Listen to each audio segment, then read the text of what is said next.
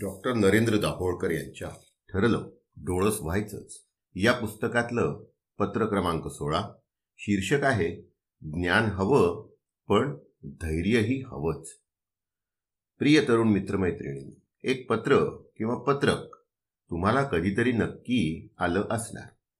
तुम्हाला आलं नसेल तर तुमच्या इष्टमित्रांना किंवा शेजाऱ्या पाजाऱ्यांना तर नक्कीच. हे पत्र किंवा पत्रक हातात पडल्यानंतर तुम्ही क्षणभर विचारात पडला असणार.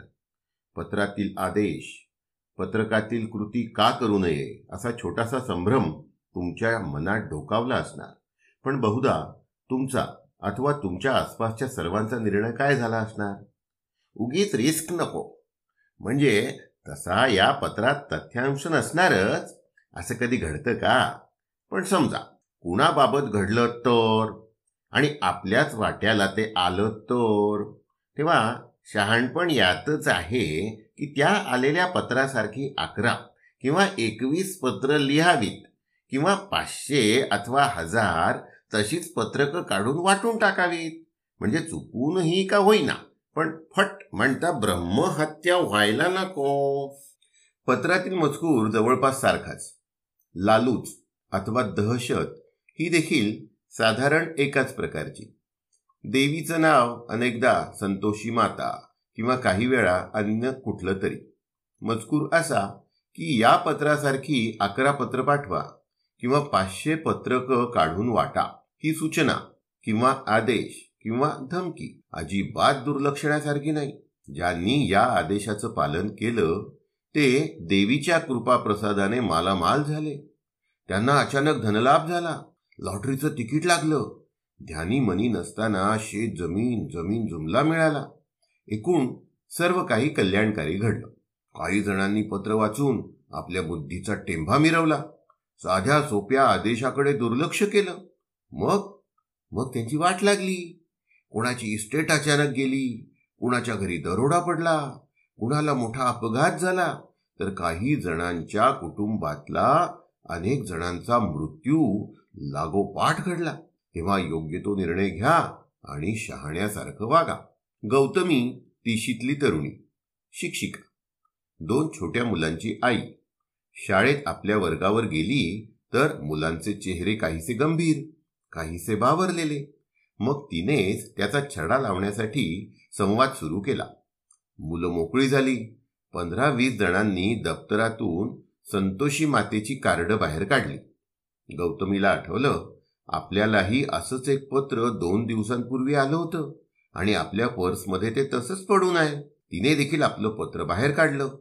पत्रातील धमकावणी जालिम होती.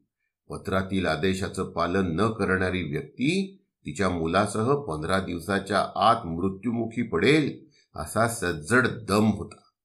काही पालकांना वाटत होतं याबाबत शाळेने काहीतरी सांगावं. तर काही पालक पत्र लिहून मोकळे सुद्धा झाले होते. आता बाई काय म्हणतात? इकडे वर्गाचं लक्ष लागलं होतं. गौतमीचं समोरच्या टेबलावरच मुलांच्या समोरच तिला आलेलं पत्र पडलं होतं. ते तिने हातात घेतलं. आता बाई काही बोलणार म्हणून मुलांनी कान टवकारले गौतमीने पत्र हातात घेतलं खरं पण ती काहीच बोलली नाही. तिने दोन्ही हातांनी कार्ड मधोमध फाडलं. त्याचे बारीक बारीक तुकडे केले. आणि टेबलाखालच्या केराच्या टोपलीत फेकून दिले. ते घटीतच घडलं. विद्यार्थी स्तंभित होऊन पाहत होते. बाई फक्त एवढंच म्हणाल्या या पत्रातील मजकुराप्रमाणे आणखी पंधरा दिवसांनी माझं आयुष्य आणि माझ्या मुलाचं आयुष्य संपायला हवं. मी रोज शाळेत येणार तेव्हा तुम्ही लक्ष ठेवायचं. नाही म्हटलं तरी विद्यार्थ्यांच्या मनात भीतीची एक अनामिक लहर पसरलीच. योगायोगाने पुढच्या पंधरा दिवसात गौतमीला आला ताप.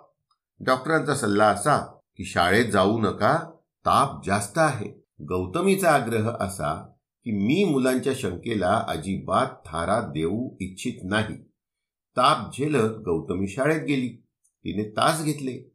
पंधरा दिवस पूर्ण झाल्यानंतर शाळेत जाताना ती आपल्या दोन्ही छोट्यांना बरोबर घेऊन गेली आणि सर्व ठणठणीत असल्याचा आखो देखा हाल तिने सादर केला. त्यानंतर एक गंमतच घडली. अनेक मुलांनी आपल्या दप्तरातून त्यांना आलेली कार्ड बाहेर काढली. त्याचे तुकडे तुकडे केले आणि पार वर्गाबाहेर फेकून दिले. सुधारककार गोपाळ गणेश आगरकरांनी शंभर वर्षापूर्वी सांगितलं होतं नुसतं ज्ञान वाढून उपयोग नाही. त्याप्रमाणे वागण्याचं धैर्य यायला हवं. आगरकरांच्या वारशाला गौतमी आणि तिचे विद्यार्थी नक्कीच जागले.